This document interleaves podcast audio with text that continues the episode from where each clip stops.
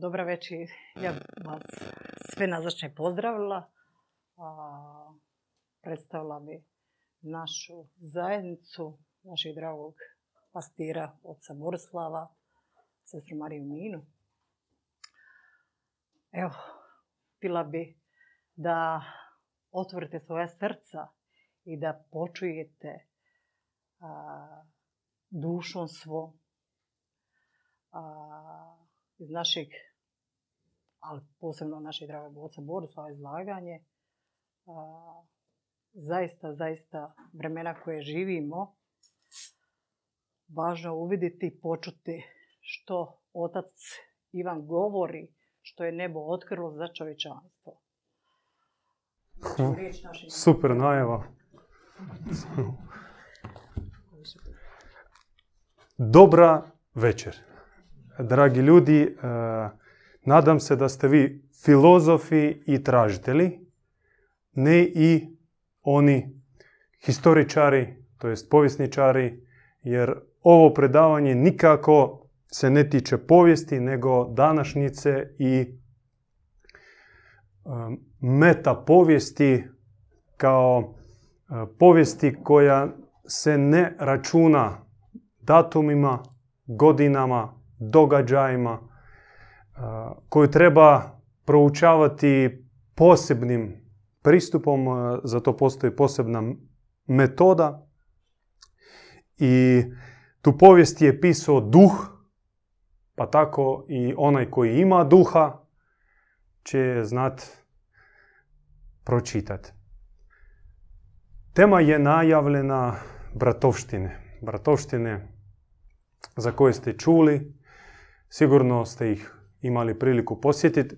U najmanju ruku ove Marijanske, kod svetog Jere, na Čiovu, najbliže, ima na Šolti, na Braču, na Korčuli.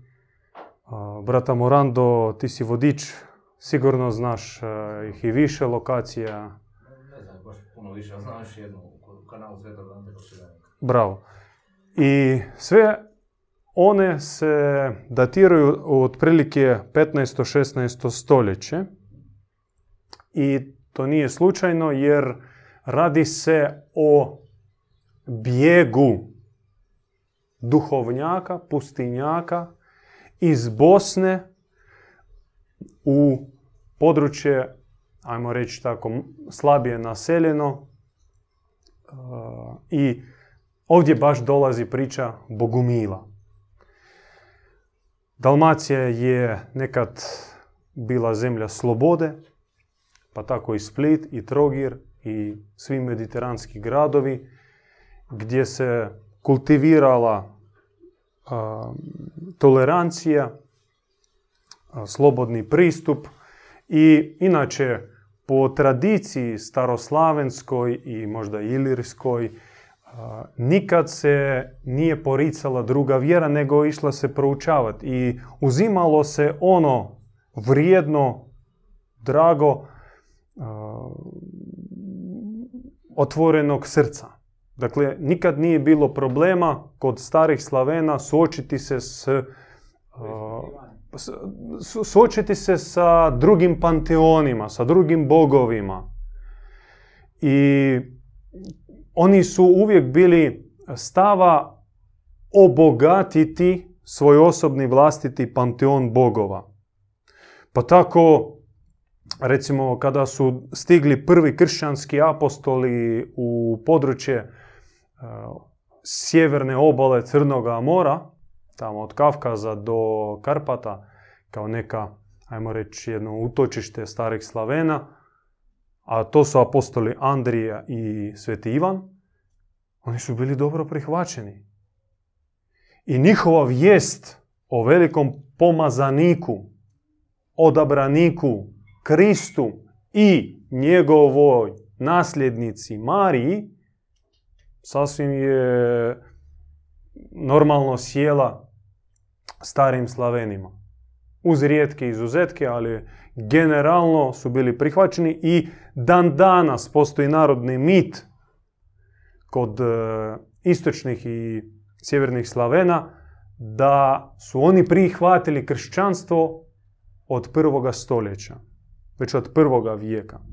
A ne kasnije kada je stizala ona ortodoksija kroz uh, administrativnu, uh, represivnu mašinu, kada su se krstili kneževi zbog onih ili ovih političkih interesa i onda su išli nasilu pokrštavati svoje ljude.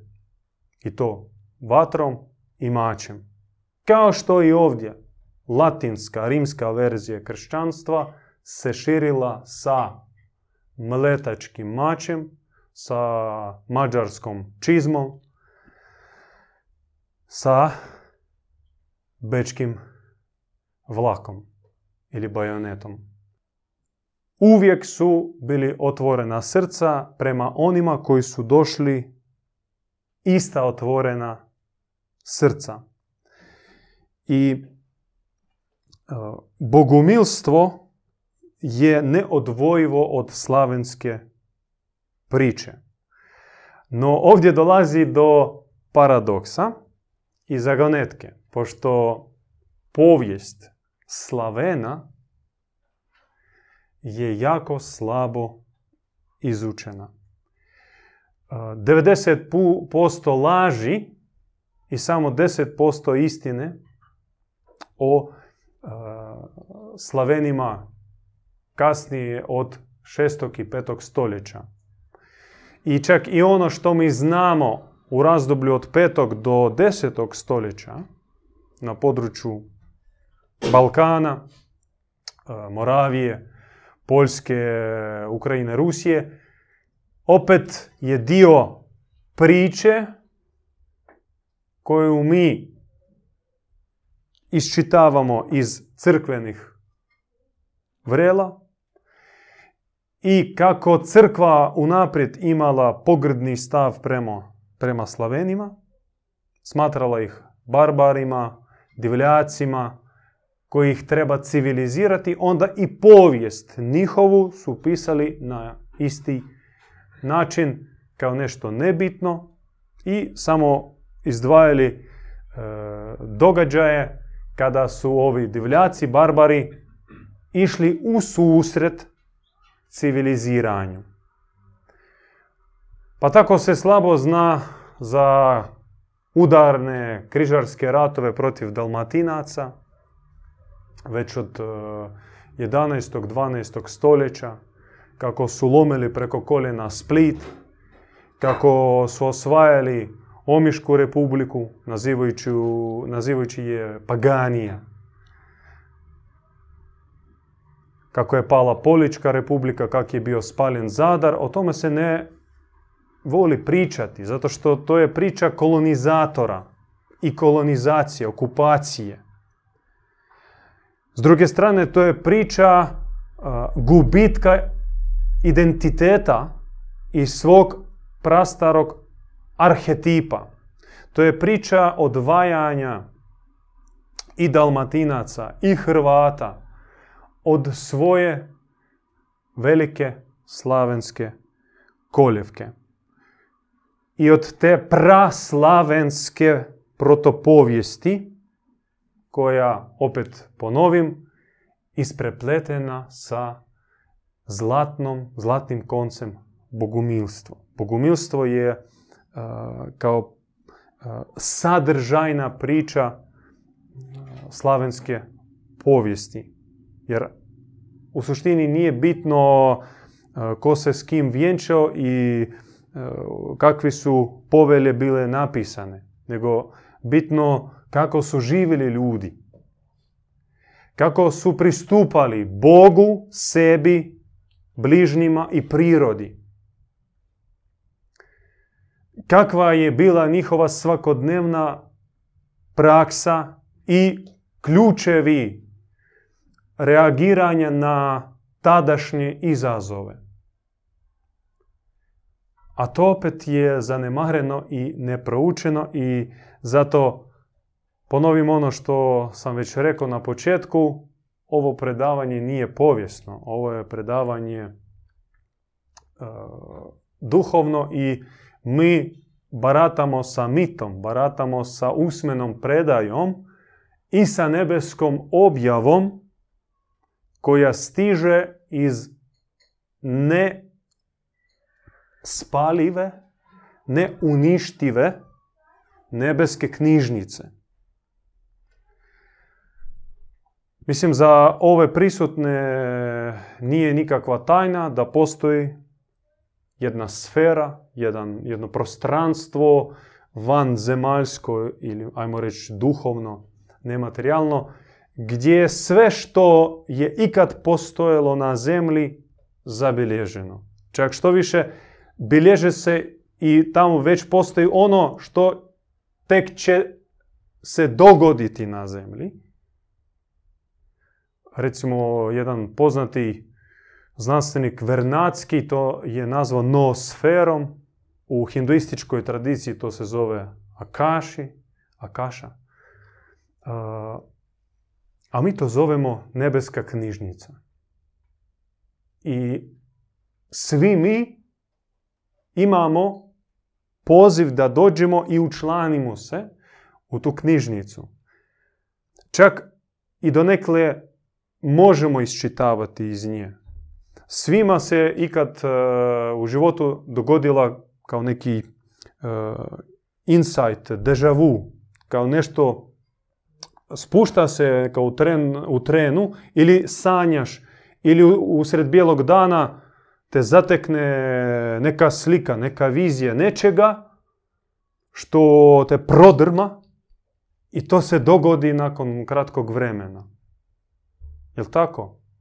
Jel bilo takvih situacija? Sigurno je bilo. Odakle je to došlo? Od tamo. I e, samo pitanje vremena je vrlo uvjetno i mi bogumili po našoj dualističkoj tradiciji smatramo vrijeme kao jedan od temelja klopke u koju smo mi zarobljeni. Zajedno sa tijelom, sa materijalnim svijetom, sa principima po kojima organiziran život na planeti Zemlja. I, među ostalom, vrijeme. I to vrijeme je vrlo utjecajan element te klopke čovjek se jako loše može boriti sa, sa vremenom. Vrijeme ga proguta. Taj kronos prožvače generacije. Pitajte e, koliko je živjelo ljudi na zemlji, brojčano. Milijarde, milijarda. I šta je ostalo od njih? Ona jadna palača u koju mi vodimo turiste i zaradimo neku kunu, prodajemo maglu. Ste vidjeli sliku boce sa dimom staklenke i čovjek onako na kartonskoj ploči napisano prodajem maglu. 20 kuna.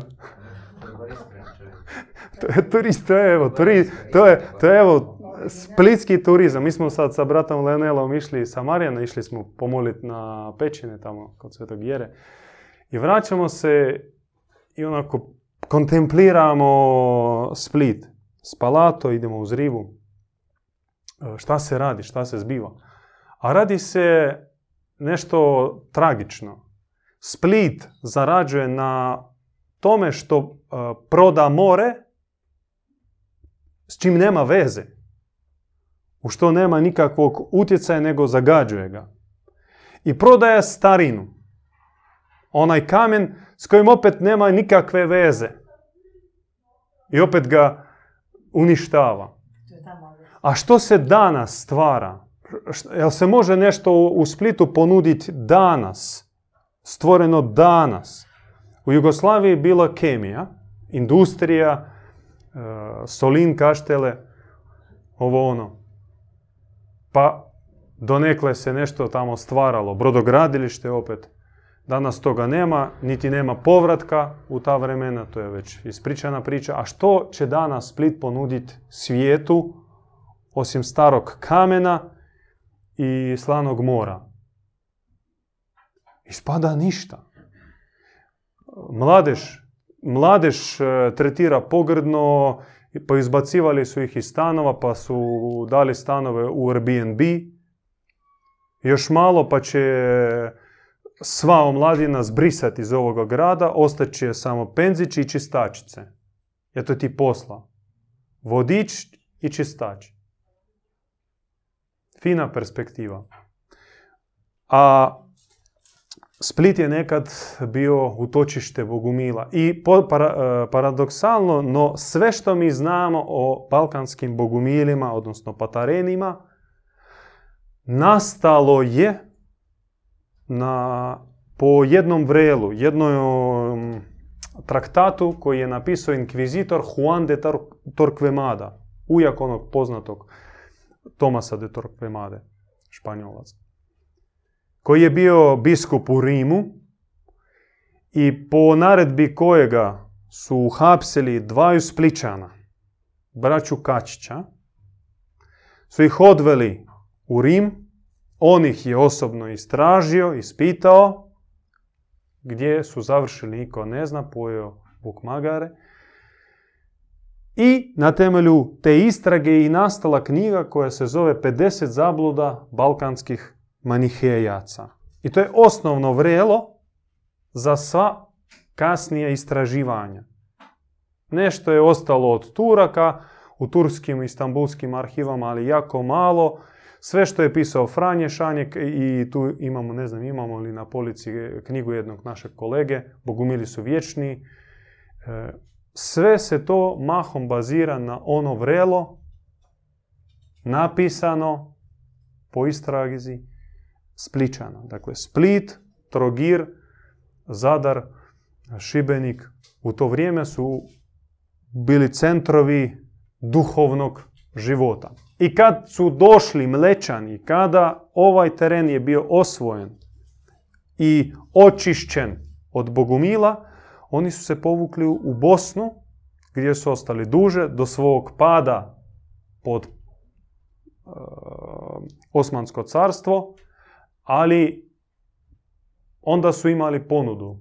Veći ih dio, naravno, sad je pitanje je veći nije, uglavnom veliki dio je dugo se pregovaralo sa sultanom i na kraju bile su im ponuđene neke povlastice i autonomije, pa taj dio bosanskih krstijana ili ti bogumila je prešao na islam, ali po inerciji normalno da su u taj islam doprinijeli svoju bogumilsku dualističku dobru vjeru gdje dobrota je istaknuta i rad na sebi u smislu uh, postajanja dobar, uh, oni su to doprinijeli u bošnjački, bosanski islam i dan danas se zna da muslimani Bosne i Hercegovine su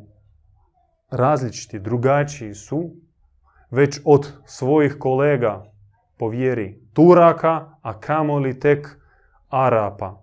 To sami oni tvrde u razgovoru s nama, svjedoče da naš islam, on je neizbježno natopljen bogumilstvom na koji je došao. Jer se ne može samo tako iščupat. Je. I taj prijelaz na islam nije bio uh, prijelaz zato što se žudilo za, baš za, za preobraćenjem, nego takvi su bili geopolitički uvjeti u 15. stoljeću. Dakle, prilika je bila ili umrijeti ili se pokrstiti od Mlečana, Mađara ili Srba, tada već se stvorila koalicija Raške, Ugarske krune i Mletačke republike. Oni su davno htjeli slomiti Bosnu. I eto, jedan veliki dio ih prihvatio islam. E, Turci su ušli poprilično mirno u Bosnu. Međutim, postoje još nekoliko grana koji nisu prešli na islam, nego ona jedna grana se vratila, to jest došla uh, u Dalmaciju, ali odmah su izbjegli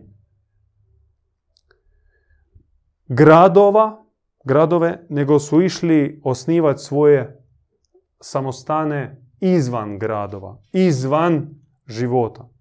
Mislim, Marijan nekad u 15.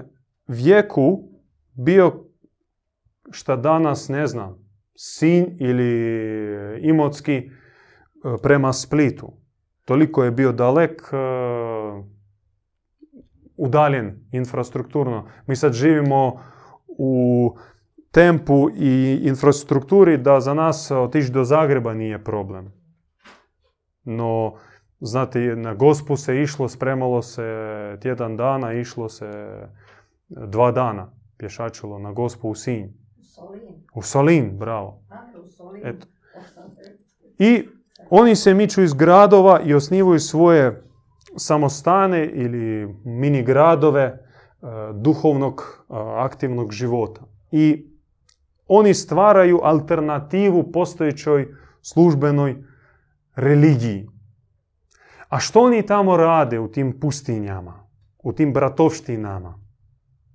I radi čega idu tamo, a ne da se pridruže već nekim postojećim franivačkim redovima, dominikancima, karmeličanima ili sličnim koji su već postojali u Splitu. Ne. Zato što su imali drugačiji pristup i Kristu, i Mariji, i samom Bogu, i samom prakticiranju i pogledavanju sebe. Za njih je bilo sve to grđe posmatrati Krista kao Mesiju, odnosno utjelovljenog Jahvu. Jer stari zavjet za njih je bila knjiga džavola. Džavolja knjiga, tako su i govorili u lice svojim krvnicima. Kaže, mi stojimo na različitim pozicijama, ponavljamo ono što je govorio naš veliki duhovni učitelj Isus. Vi ne znate mog oca, zato što vaš Bog nije moj otac, nego vaš Bog je džavo. I nakon tisuću godina i dan danas bogumili vode istu raspravu, govoreći da stari zavjet je džavolja knjiga po čemu? A ne treba tražiti puno dokaz, dokaza. Mislim, ima knjiga Raskrinkavanje Eldabaota koju je napisao e, naš duhovni učitelj djet Ivan Bogumil. To je knjiga kritike, to kritičnog pristupa starome, starome zavjetu, posebno prvoj knjizi Postanka. Ali sjeti se, sjetite se djetinstva i vašeg prvog susreta sa Biblijom, ona dječja knjiga. Ne znam je kako kod vas, ali kod mene to je bila knjiga šok i knjiga mm, bol. Od prvih stranica, već od e, samog događaja pada i reakcije Boga na grešku Adama i Eve i nadalje slučaj sa Abelom i Kainom, pa onda potop i tako dalje. Nikako nije mi moglo sjesti reakcija Boga na neke moguće greške. On sve mogući, koji sve kontrolira, sve zna i koji je veličanstven i ogroman, reagira ko ko ona e, ligava stara baba, stara vištica, e, koji se napravi nešto i ona će to pamtit i, u bilo koji trenutak tebi prisjetiti. Nikad zaboravi. Brbljeva ona stara babetina. Baš ono, zlopamtilo strašno. toliko svetoljubivo, toliko uživa u svojoj moći i uh, u glasu uh, prijetnje, sadist. Za moj dječji um to je bilo nešto nezamišljivo.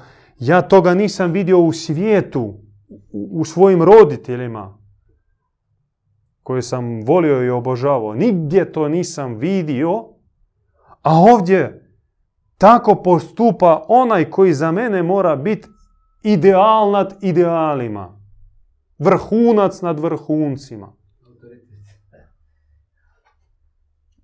I normalno da mm, s, tom, eh, s, tom, eh, s tim starim zavjetom eh, imao sam problem. Još nisam ni bio nikakav bogumil, nego klinac, šta sam znao.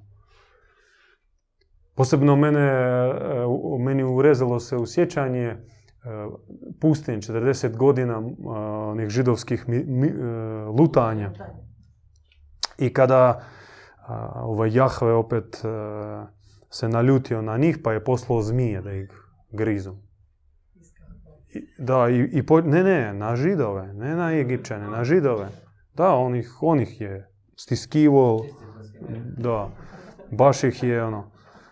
Nešto, nešto su oni opet kukali, prigovarali da bi se vratili u Egipat i on njemu puklo, evo vam zmije, grizite ih. I počeli gristi i počeli umirati, ovi jadni. I to u agonijama, u mukama. I oni zavape, oj, Mojsije, moli ga, moli ga, da se smiluje, da nam oprosti. Jesmo ono, bili smo glupi, ma ne, nek, ono, oprosti i da, da, da makne ove zmije.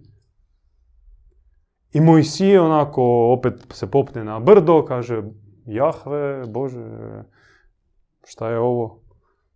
Skužili su poruku, plaće, kaje se. Hoćeš li se smilovat? I on, on kaže, škrgučići zubima valjda, kaže, hoću, ali e, učinite sljedeće. Kaže, skupite bakar, sav bakar koji imate, e, stopite ga i napravite kip bakrenog, bakrene zmije. Pazite, bakrene zmije. I postavite ga e, na vidjelo i nosite ga gdje idete. I onda, kad vas god, kad god vas ugrize zmija, a grisće, svejedno će gristi jer e, bili ste tvrdoglavi i niste popustili, svejedno će vas gristi. No međutim, onaj koji će gledati bakrenu zmiju, kad ga ugrize zmija, taj neće umrijeti. Zamislite taj horor koji su doživjeli oni jadni židovi. Koliko je to traumiralo ih i koliko je to ostalo u njihovoj pokva- pokvarenoj genetici. I odatle i dolazi pojam strah od Boga.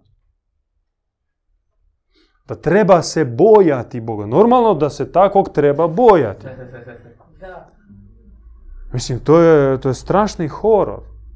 A kako on dokazuje Moisiju da je Bog? Kad ga pita, ok, ja se slažem da si ti Bog, ali kako ću dokazati da si Bog? Taj opet, šta si nevjerica? Evo si štap, koji, e, evo ti štapa s kojim si došao, digni ga. A pr- prvo kaže, stavi ruku ispod košulju. Pa kada izvadi njemu, ruka bude pokrivena čirevima. Prvi dokaz da je Bog, da je on svemoćan. Pazite, svemoćan Bog od svih mogućih čudesa koji on može stvoriti. Može sad omiomirisati sve. Može, ne znam, stup svjetlosti spustiti. Može sad suhe grančice oživiti da procvatu. Sve može. Od svih mogućih čudesa, taj svemogući Bog bira nešto najružnije, nešto što izaziva šok i preplaši jadnog Mojsija. I on izvadi ruku, njemu ruka sva u čirevima, sva u e, onoj e, kugi.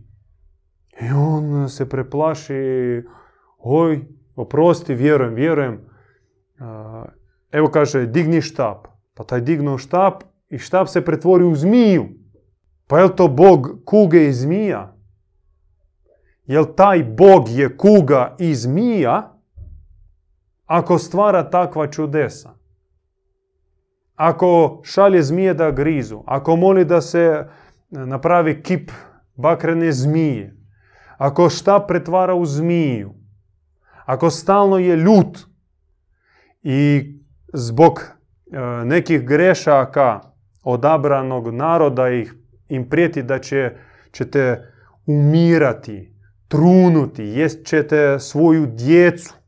A kada vodi pohode te ratne akcije Isusa Navina pa kaže uđi u ovaj grad i sruši ga, ubij sve živo u njemu. Zato što kad ste prvi puta prolazili mimo njega pa ste se obratili da prihvate mene Jahvu i oni su se nasmijali onako pogrdno se mi izrugali. I ja sam zlopamtio, da, on, on kaže to uh, ljubomoran. Bog El Kana. Sve, sve pamtim, ništa ne zaboravim.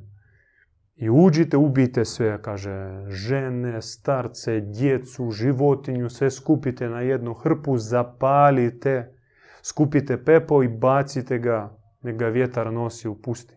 I e, rastavite stijene od grada, zidove, da ništa ne ostane od njega, ništa i traga, da ga proguta pustinja. Toliko je on zlopamtiv. Zašto ja sve ovo govorim? Da shvatite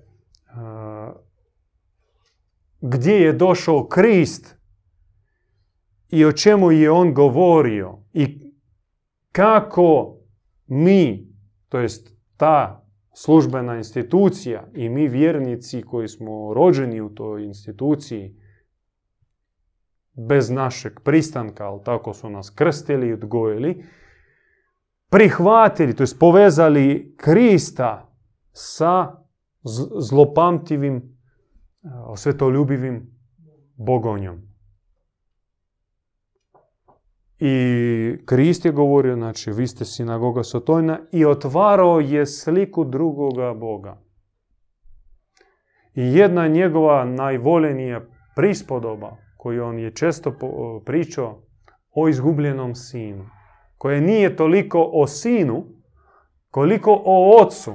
Jer sa sinom jasno, to je metafora svih nas koji smo zalutali, sve smo prokockali, one svoje vrijednosti, svoju pravdu, pravednost koju smo još imali u, u djetinstvu. Sjetimo se kako smo mi reagirali na nepravdu.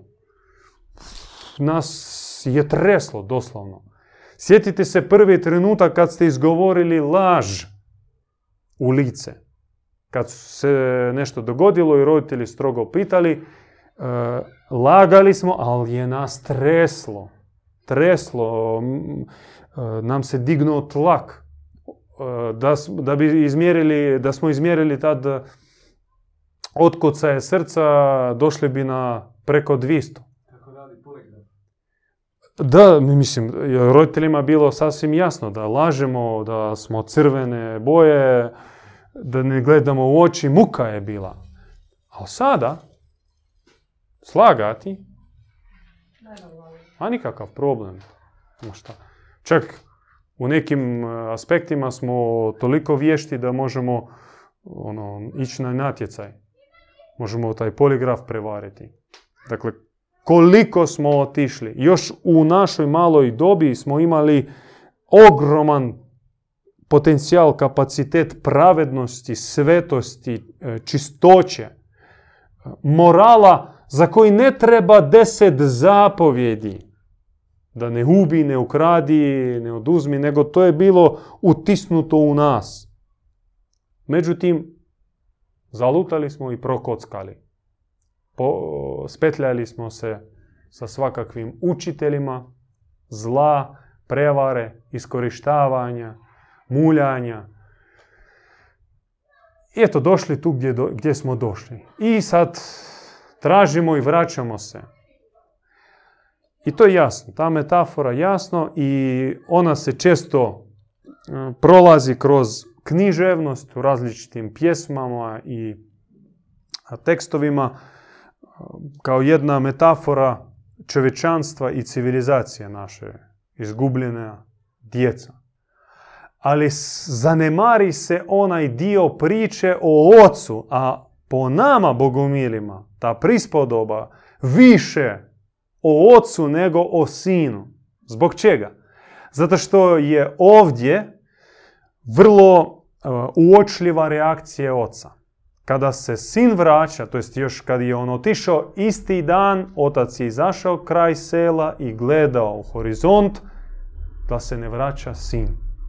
I to ponavljao svaki dan iz godine u godinu sve dok nije ostario od suza mu izbljedile oči, ali šepajući starac izlazi kraj sela i gleda, čeka sina. I onaj dan, kada se daleko, daleko pojavio siluet, očevo srce odmah znalo ko je. I pazite, ne dovedu sina dva anđela. Anđeo optužbe i anđeo odvjetništva. Tužilaštvo i odvjetništvo. I sad ajmo staviti DVD disk i pregledat sav njegov život. Ti si zadužen za tužilaštvo, predbacuj mu, a ti si odvjetniče, pravdaj ga. Ja sam sudac, sudac nepristran, kako, šta će privagat, tako će biti. Ako si zaslužio pakao, idi u pakao, nisam ja tu ni kriv, ni, ti mogu pomoći. Čekaj do sudnjeg dana, idi ono tamo. Limp čistilište, kako god. Ako, si, ako će prevagat dobro, onda ajde, boravi tu, blizu. Ali opet do sudnjeg dana, tamo ćemo riješiti. Onako, hladan, ravnodušan, bezemotivan sudac. Nego taj, taj otac, taj tata Isusov, Kristov, kojim i posvetio svoju molitvu Ava, što znači ne oče naš, nego tatice moj, Ava, Ava sa aramejskog. Trči Bolan trči u susret sinu.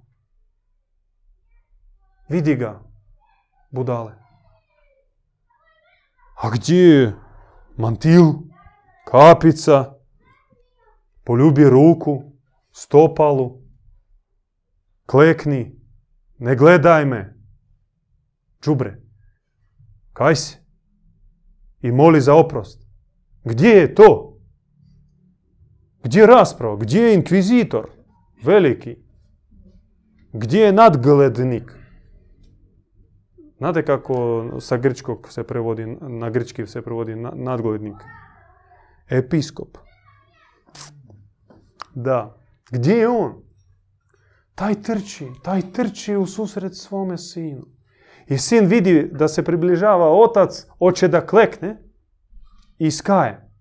Jer teku mu suze i stvarno muka, ali otac mu ne da. Pazite, ne da da se kaje.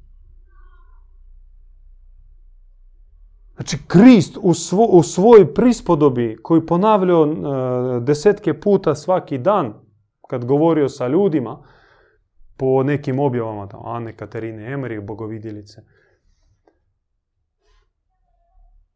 prikazuje oca koji je uh, milostivije, e, širokogrudije, darežljivije od bilo kojeg roditelja na zemlji.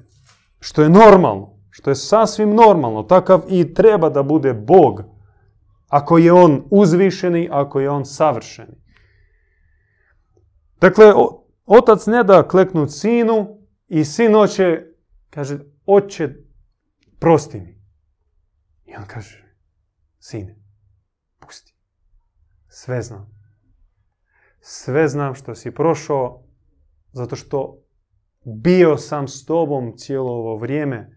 Gdje god si išao i zaglibio i pao i patio, bio sam s tobom.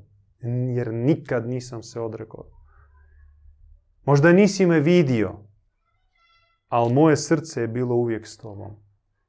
I kako on postupi? Umjesto da ga kazni ili stavi ga u remetinac, remetinac u, u pritvor da se vodi istraga, on mu da najbolju skupu odjeću. On mu da zlatni prsten. On radi sina organizira feštu i pozovi sve prijatelje radi povratka sina. Tolika je radost oca. I takvog oca je pokušao Krist otvoriti židovima i dobio od desetaka tisuća gledaoca, slušatelja koji su dolazili na njegova predavanja i susrete, odaziv od njih možda deset. Deset. Bio, bilo postignuće tri godine Isus, Isusovog navještaja u Jeruzalemu. I doživio, već znate što je doživio. I doživio baš zato što Jahvu, starozavjetnoga Boga, Boga farizeja i književnika je nazvao Sotonom i džavolom. Tomu nisu oprostili, zbog toga je platio život. Ali njegova vijest nije umrla sa njim. I nije ona se nastavila preko Pavla, Šavla i Petra, koji su bili jedan agent infiltrirani u Kristovu zajednicu, a drugi bio očiti progonitelj koji se navodno prekrstio, pa postao veliki apostol. Možete misliti. Nego preko druge grane. Grane najprije svoje majke. Marija je bila ona koja je digla zastavu, koja je bila pala sa Isusovom kaznom i nastavila njegovu vijest, zato su je tražili ubiti i onu nekolicinu njezinih sljedbenika. Zato su morali imigrirati u grčki grad Efes. E, od tamo kreće svoju povijest kršćanstvo kojim pripadaju bogumili. I evo, želim vam predstaviti knjigu, se zove Ruža Serafita. Knjiga je napisana u Efesu, našim djedom. To je u stvari objava Bogorodice gdje ona opisuje svojih 16 godina života poslije Kristove, Kristovog raspeća. Opisuje mistične susrete sa svojim sinom koji se njoj objavio već kao vječni zaručnik, a ne kao sin, misiju za koju se pripremala 16 godina. Misija biti bogorodica, rodica, roditeljica Kristova. To je Krista umnoženog. Krista u svojim učenicima. Jer i to je bio cilj suglasno ovoj objavi Kristovog dolaska. Ne da ostavi neku, e, neki komentar staroga zavjeta, kako ispada danas. Biblija je ovolika i Novoga zavjeta u njoj jedva toliko, a Isusovih riječi još manji još manji. Dakle, danas Novi zavjet evanđelje u stvari su komentari staroga zavjeta. Neka nova vrsta. Požidovljena uh, Kristova poruka. To nije bio slučaj sa Efeškom granom, Efeškom zajednicom koju vodio Ivan, voljeni Kristov učenik i koja se kao mreža proširila na cijeli Mediteran i na sjever prema Skiti i Slavenima, došla do britanskih irskih otoka i cvatala, cvala je do svoga žestokog pada u srednjem vijeku i onda je otišla u katakombe, skriveno preko onih bratovština pustinja, nekih udaljenih samostana, vanjski u instituciji, ali skrivečki po sadržaju Efeška, suprotna Petru i Pavlu, ta grana je došla do naših dana. Ovu knjigu svakako vam preporučam. Ovo je alternativni pogled na Krista i e, metapovijest grane njegovih nasljednika o kojim se najmanje zna. Što se zna o Ivanu i njegovim sljedbenicima, što se zna o Mariji i njenoj ulozi i misiji na koju je upućivao Krist i ko je došao na Golgotu. Ko je bio nasljednik zadnjih Kristovih riječi? Pavo. Pavo bio progonitelj, on je bio inkvizitor, ubojica. On mu hapsio i privodio kršćane e, farizejima, znači Jeruzalemski hram i tamo su ih mučili. I njega još nije bilo. Petar, koji je Krist rekao, makni se od mene Sotono. I koji je pobjegao u, strahu da njega ne pobrko i ne, i ne, ne smaknu. Ne. Kome je Krist ostavio svoje zadnje riječi? U koga je udahnuo svoj dah zadnji? Sjetite se. Bravo. Ivanu i Mariji. Sine. Kaže, sine. Evo ti majke. Majko. Evo ti sina. I od, o tome se priča u ovoj knjizi kako majka to je kako Marija postala majka Ivanove grane, a kako Ivan je postao otac te Ivanove grane. Zamolio bi vas, majko Leona, par riječi o misiji i fenomenu Bogorodice, o e, povijesti njenih objava tijekom zadnjih 2000 godina. Od prve objave u Efesu poslije svog odlaska, objava Jakovu u Španjolskoj i do naših ovih velikih Fatima, Lurd, Međugorje i evo dan danas. A, uloga Majke Božije, zapravo njena je vječna hipostaza ženska Boga, Majke Božije u ovom slučaju, je vječna. Koliko Bog, toliko i Majka Božija. Naime, ona se već na Efezu otkrila kao zaručnica Duha Svetoga, majka Kristova, žena odjevena u sunce. Fatima spomeni je otac Borislav Fatimu. Fatime. Fatima navješta majka Božija otvara treća tajna koja je sakrivena, a jako bitna čovječanstvu, a, pomazanika oca Ivana koji ovu riznicu naje i donije čovječanstvu.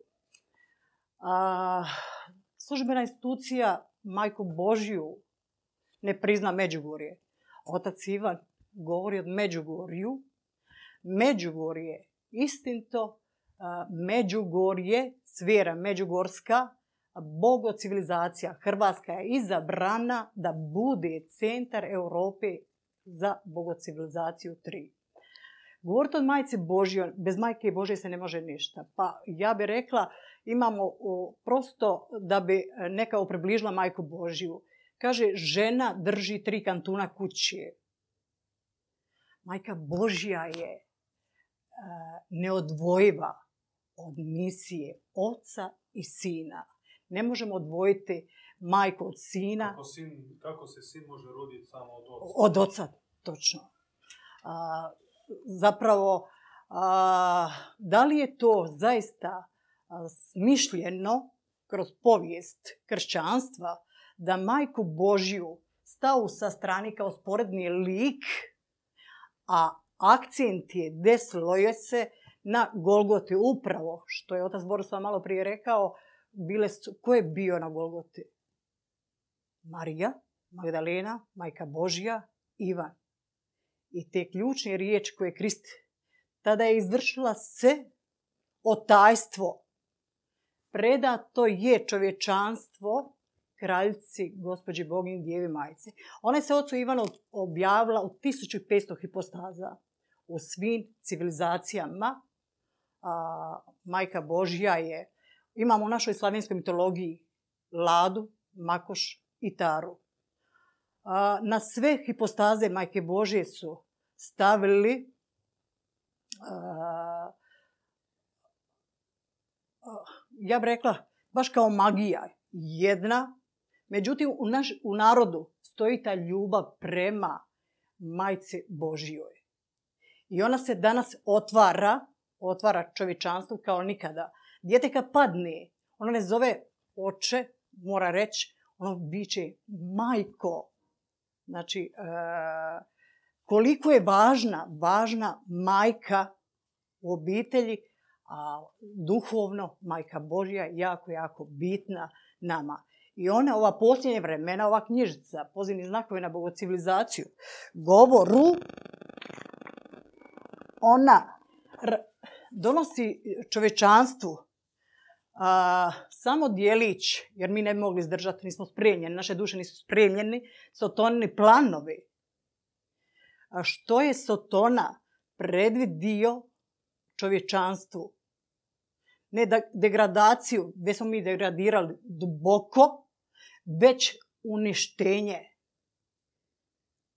A, nećemo ulaziti u to jer otac Ivan ovdje, a koga interesira u knjigama, puno, puno otkriva zaista, zaista veliku, veliku riznicu za samu dušu izaći iz labirinta a, oblikovanja, religioznoga, rodovoga, a, pored ovoga svijeta. Va, važan je akcent ova vremena pozivati zaista, zaista Majku Božiju. Samo na, ona može pomoći. Ja, ako dozvolite, mene je ovo taklo. A evo, vr, vrlo kratko, sotonni planovi. Prema riječima blažene djevice. Premudrost bi Božja željela da uopće ne bude nikakvih katastrofa. Ovo naš otac premudrost ne želi nikakve katastrofe djeci svojoj. Ali sotonini su planovi čudovišni. Pa i službene institucije govori kako on zaista ima moć. Jer da nema moći, ne bi mogao toliko zavesti narod. No oni kažu da i Bog kažnjava. da, da, da. Da nas opameti. Poučava, a, su planovi čudovišni, poučava o miješanju planeta strašno, križanju životinskih vrsta, transplantaciji životinskih organa. Ja vam moram reći svoje prvi puta kad sam vidjela miša sa ljudskim uhom, mene, ja sam se sablaznila. Sablaznila. Ali možete misliti, to je samo nama pokazati djelić što se radi u laboratorijima.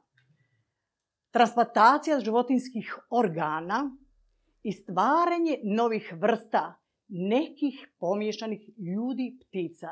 Takvi su planovi ne smiju ostvariti. Fatalni su. Bog će očistiti zemlju u kritičnom trenutku.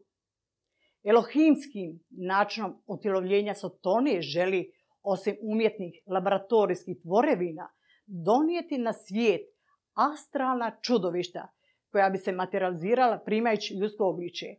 Pa vratimo se, evo ja ću uh, za sve one koji imaju malu djecu, kako čudovišna crtiće djece daju.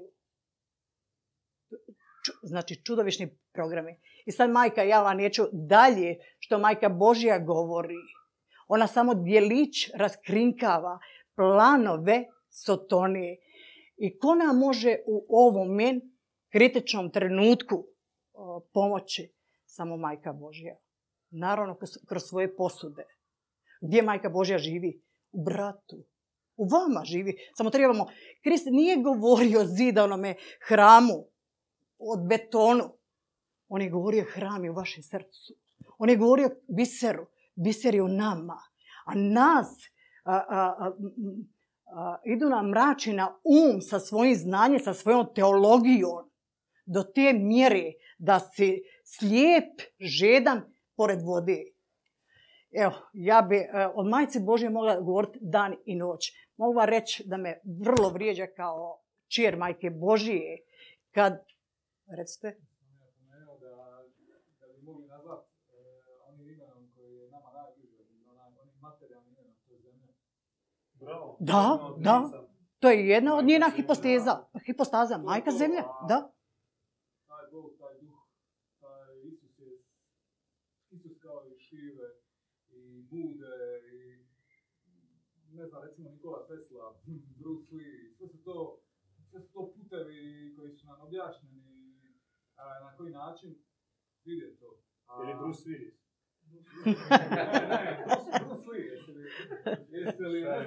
Šali se, šali se. ne, Nemate se Da. čemu rugati ako, ako neko ima takvu namjeru. Ne. Ja govorim iskreno.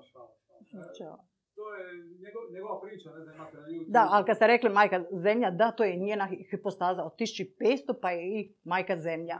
To, to je Da. prva materija, ko što je glavno oruđe onoga koji nazivate Sotona, njegovo glavno oruđe materijalno na zemlji je Majka Božja. Kreacija temeljne vrijednosti. Kreacija temeljne vrijednosti je novac, koji, preko kojega njegova kreacija je nepravi, nepr- neprirodna. Da. Evo, ja bi, ja bi samo dovršila ovo. Ova knjižica, pozivni znakovi na Bogu civilizaciju, ja vam je preporučila da je pročitate. Ona je otkrivena ocu Ivanu, ovdje u Hrvatskoj. Hrvatski panteon je ocu pomogao napisati knjigu a, raskrinkavanje Jalda Baota. Velike, velike e, stvari su se u Hrvatskoj ocu objavile i Hrvatska ima veliku misiju, majka Božja a, posvećiva Hrvatsku. Puno je pozvani, malo odazvani. Evo, neka dođe do vaših srca, majka Božja, i ona vas primi svoje krilo. Predajte se bez straha njoj. Jer ako se predate, budite sigurni da izostati pomoć neće. Hvala. Može se pomisliti da bratovština je isti samostan, samo što u pećini i nije toliko fino opremljen. No, međutim, to su dvije različite uh. Da, krajnosti dva različita principa. Samostan ima u svojem nazivu odgovor.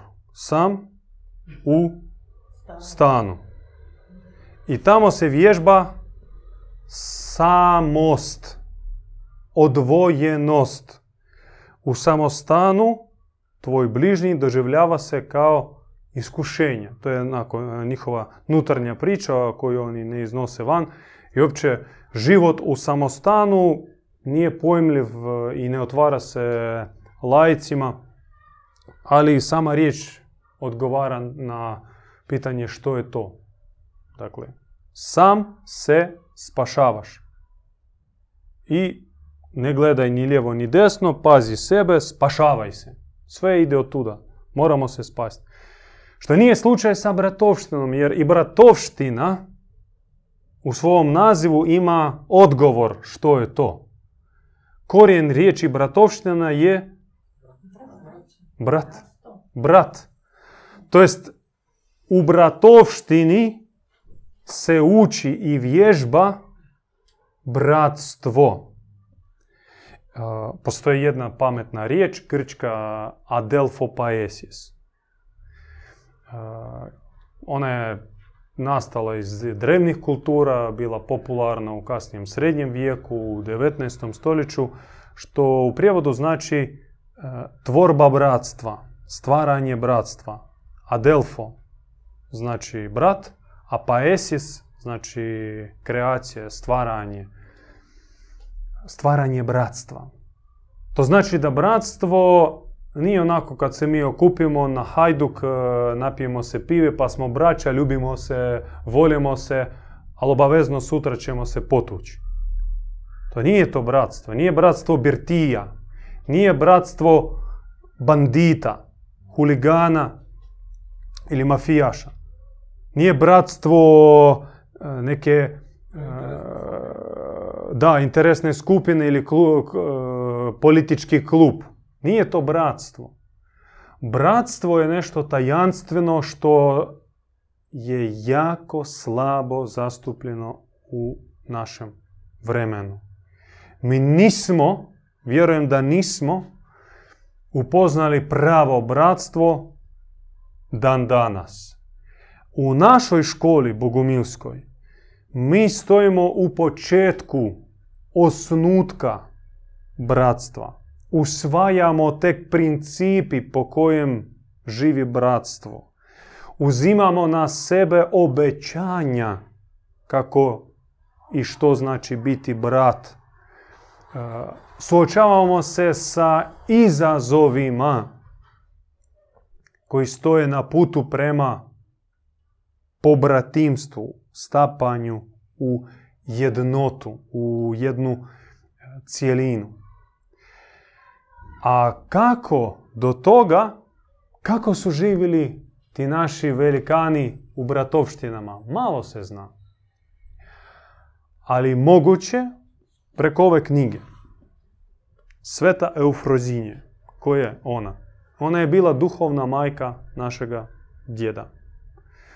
U svojoj mladosti, u 30. godinama, mladi profesor Moskovskog sveučilišta, mladi otac obitelji sa dvoje kćeri, doživi krizu, obuče kaput hodočasnika i krene tražiti sebi duhovnog učitelja. Traži vjeru, traži Boga. Obiđe sva svetišta, sve svetinje tadašnjeg Sovjetskog saveza, krajem 70-ih, početkom 80-ih godina 20. vijeka. Razočara se, to jest on najđe na neke pravedne molitelje, duhovnjake, ali ne uvidi u njima ono što je traži. Sve dok ne upozna Eufroziniju.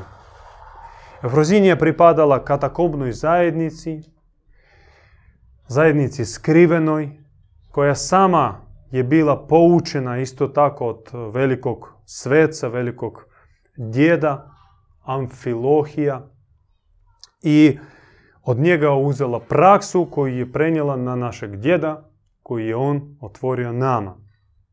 Praksa neprekidnog moljenja psaltira, noćnog bdjenja, kupanje u svetom izvoru, vjesništva, hodočašća, praksa klanjanja na tisuće puta sa zagrijavanjem i rasplamsavanjem srca, praksa izmoljavanja svog grjehovnog kaleža, odnosno pomoću molitve, molitve junačke, molitve ozbiljne, molitve višesatne, smanjivati ono, onaj otrov s kojim je pun kalež moj osobno, to su svi moji gresi, gresi mojih roditelja, mojih djedova i pradjeda koji su se nagomilali i ležu na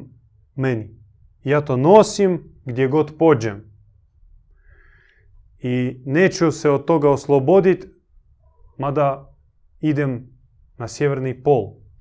Tamo ću ponijeti isti kaleš, ali pomoću molitve to je moguće. I o praksi, njenim uputama, praktičnim savjetima čitajte u ovoj prekrasnoj knjizi i možete slobodno poistovjetiti njen život i njenu duhovnu praksu sa onom koja se vježbala u 15., 16., 17. i 18. stoljeću po dalmatinskim bratovštinama. Zašto, pitanje, zašto uopće ići u tu bratovštinu? Zašto neko mora živjeti ovako, ovakav asketski život? Sa samostanom jasno, spašavaš se. Ali nije slučaj sa bratovštinom.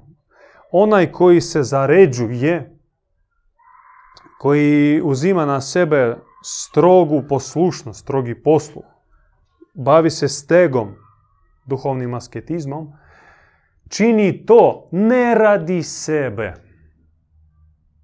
ne radi vlastitog poboljšanja ili mm, da, samo pomaganja, samo usavršavanja, nego radi drugih. To je posve plemeniti, požrtvovni, junački pothvat. I e, razumijevanje te požrtvovnosti i e, pomaganje drugima čovjeka uvijek e, drži i štiti od zavedenosti što sad pomisli da on tu neki svetac a, ili nešto. O sebi uopće ne treba ništa misliti. Ni da sam govno, ni da sam svetac s oproštenjem. To će braća meni reći. Ko sam i što sam ja. To će meni ljudi reći.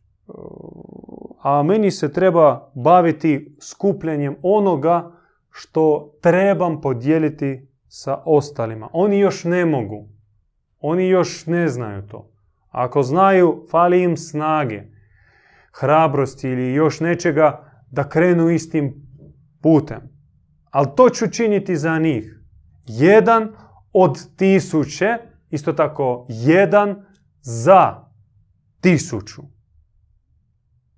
I na kraju našeg današnjeg nastupa, koji ako Bog da ćemo nastaviti sutra, sa možda više dodirivanjem prakse, e, e,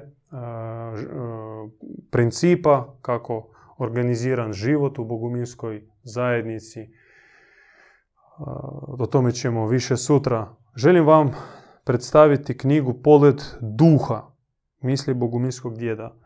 Ovo su izvađene misli iz jednog dnevnika od ih 20 koji je napisao naš djed Ivan.